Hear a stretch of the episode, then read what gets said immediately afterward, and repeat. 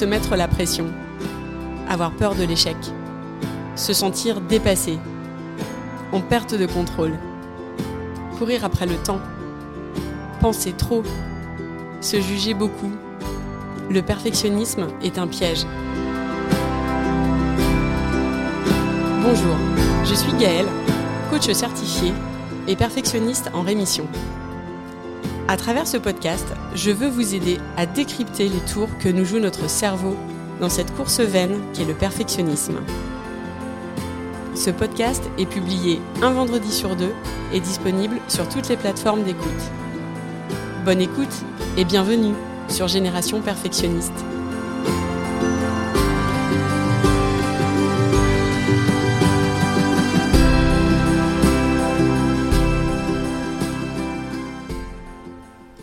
Écoutez l'épisode 9, Se libérer du besoin de contrôle. Est-ce que vous vous retrouvez parfois en train de vérifier tout un tas de choses dans votre quotidien avec ce sentiment que vous vous sentirez mieux si vous maîtrisez ces choses? C'est plus fort que vous. Au travail, vous êtes présent partout.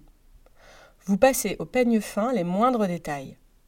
Votre bureau est un tableau à post-it pour ne rien oublier. Vous adorez dresser des listes autour de l'organisation de votre vie et de celle de vos proches. Vous anticipez les moindres événements à venir. Vous aimez aussi vous assurer que les tâches confiées seront bien accomplies, quitte à passer derrière les autres. Contrôler, ça nous rassure. On pense que tant qu'on contrôle, il ne va rien nous arriver. On a ce sentiment qu'on sera en sécurité, loin du regard des autres, des jugements et peut-être même de l'échec. La vérité, c'est que être dans le besoin de contrôle quasi permanent, c'est comme courir après un objectif inatteignable. On pense que c'est une solution qui nous permettra d'éviter de ressentir des émotions désagréables, de honte ou de peur, alors qu'en fait, on veut tellement maîtriser les choses qu'on se met une pression de dingue et qu'on se crée d'autres émotions très inconfortables, d'anxiété, de stress, d'angoisse parfois, parce qu'on imagine les pires scénarios. Le résultat, c'est qu'on s'épuise. Parce que tous ces garde-fous, toutes ces balises qu'on pose un peu partout dans notre vie personnelle ou professionnelle, ça ne dure qu'un temps. On ne peut pas tout maîtriser, tout contrôler. Voyons ensemble d'où vient ce besoin de contrôler les choses. Le besoin de contrôle n'est pas un mécanisme qui provient d'un désir de satisfaction personnelle. On a ce besoin de contrôle souvent parce qu'on éprouve un sentiment d'insécurité, parce qu'on veut plaire aux autres, ou parce qu'on ne maîtrise pas bien un sujet et qu'on a peur d'être en échec. C'est un schéma qu'on peut développer à un certain moment de notre vie où on manque de confiance et d'estime de soi. Et face à ce manque de confiance, ça nous rassure d'être dans le contrôle.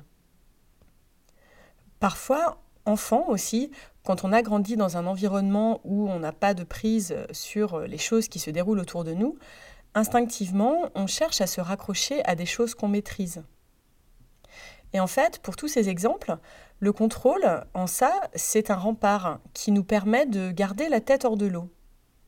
Contrôler les choses, ça nous rassure. Alors on veut tout anticiper, tout maîtriser.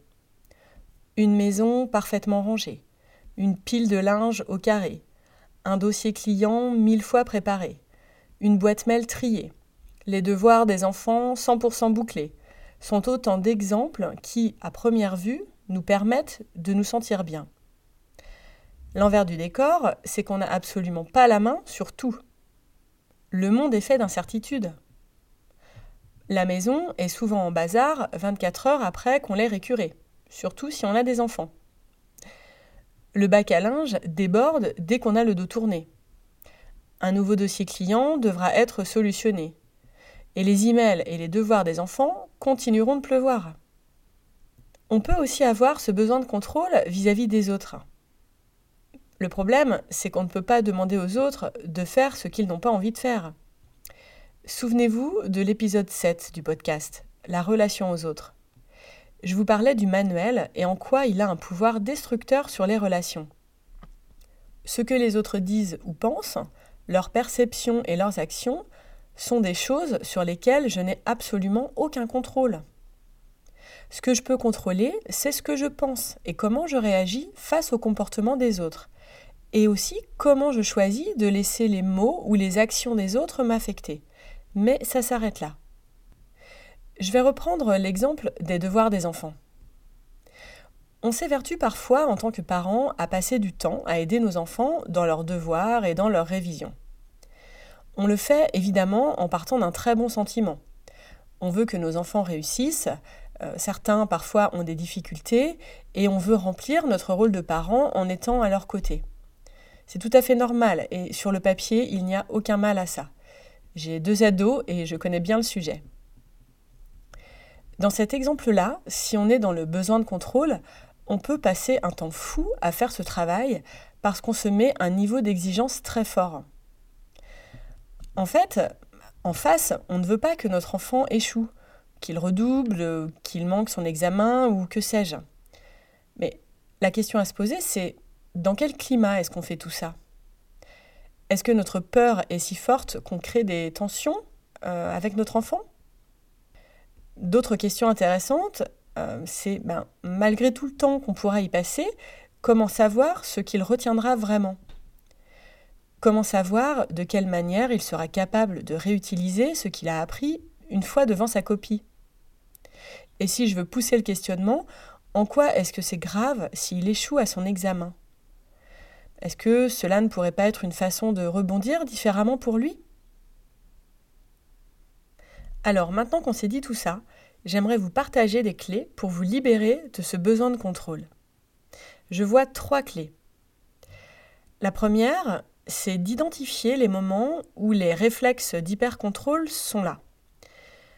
Souvent, ce sont les émotions qu'on ressent qui sont les déclencheurs à travers notre corps. Et je parle ici d'émotions très inconfortables. Ce sont elles qui nous permettent de comprendre ce qui se passe en nous. Quand vous vous sentez envahi par de l'anxiété, du stress ou du débordement très fort, il faut appuyer sur le bouton pause de votre cerveau et faire un état de la situation. On observe alors nos émotions et ce qu'on est en train de faire. Bon, ok. Je viens de rentrer du travail, je suis en train de ranger ma maison en mode frénésie depuis 30 minutes parce que je vois qu'il y en a à traîner partout. J'ai à peine dit bonjour à mes enfants que j'ai houspillé en arrivant. Qu'est-ce que je ressens? Est-ce que cette situation me plaît?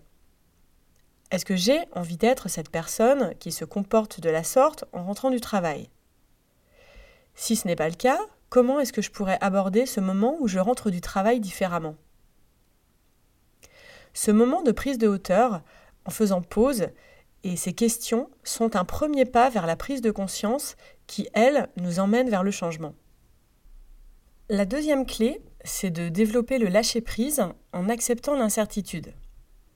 On ne pourra jamais être sûr que tout va fonctionner. La vie est faite de choses sur lesquelles on n'a pas de prise. Elles ne dépendent simplement pas de nous. On ne peut pas contrôler d'avoir une maison rangée 100% du temps.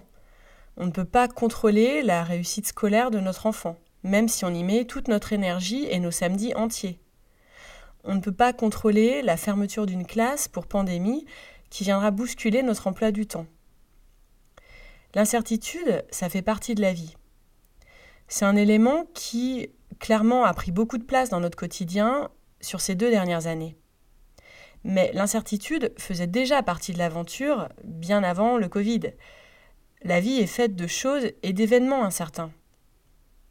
On peut laisser certaines choses être hors de notre contrôle et se dire qu'on sait qu'on pourra compter sur soi selon les événements qui croiseront notre route.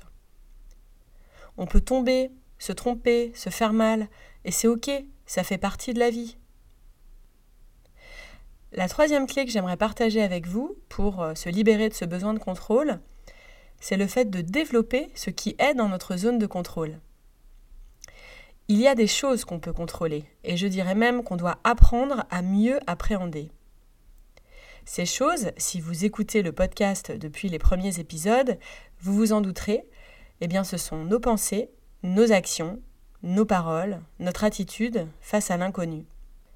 C'est sur tout ça qu'on doit focaliser.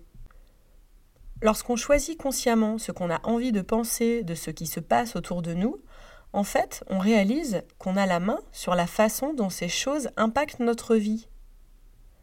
Nos pensées génèrent des émotions qui impactent nos actions et ce sont ces actions qu'on fait qui créent le résultat pour nous dans notre vie. Je vous redonne donc les trois clés. La première, c'est d'identifier les réflexes d'hypercontrôle en observant nos émotions et nos actions. La deuxième, c'est d'accepter l'incertitude de la vie. Et la troisième, c'est de développer ce qui est dans notre contrôle, et c'est tout le travail qu'on fait sur les pensées. Ces trois clés, elles font partie de mon approche de coaching dans l'accompagnement de mes clients. On met en place tout un travail d'accueil des émotions pour comprendre d'où vient ce besoin de contrôle et petit à petit déprogrammer ce mécanisme de protection face à l'inconnu en travaillant les pensées. Si cette approche vous intéresse, n'hésitez pas à m'envoyer un message privé sur Instagram. À très vite.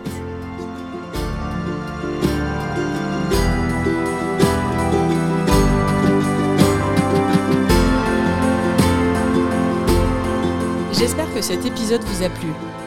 Si c'est le cas, je vous invite à le partager autour de vous, à me laisser un commentaire ou un avis. Un avis 5 étoiles, c'est ce qui permettra de toucher et d'aider un plus grand nombre. Et ce sera vraiment un soutien très précieux que vous pourrez m'apporter dans ce projet. Vous trouverez tous les éléments dont je parle dans les notes de l'épisode. Vous pouvez également me suivre sur Instagram, sur le compte Génération Perfectionniste. Enfin, si vous avez le sentiment que le perfectionnisme prend trop de place et qu'il vous éloigne de la vie à laquelle vous aspirez vraiment, le coaching peut répondre à ce besoin. Vous pouvez me contacter et je me ferai un plaisir de vous aider. Je vous dis à très vite pour un nouvel épisode.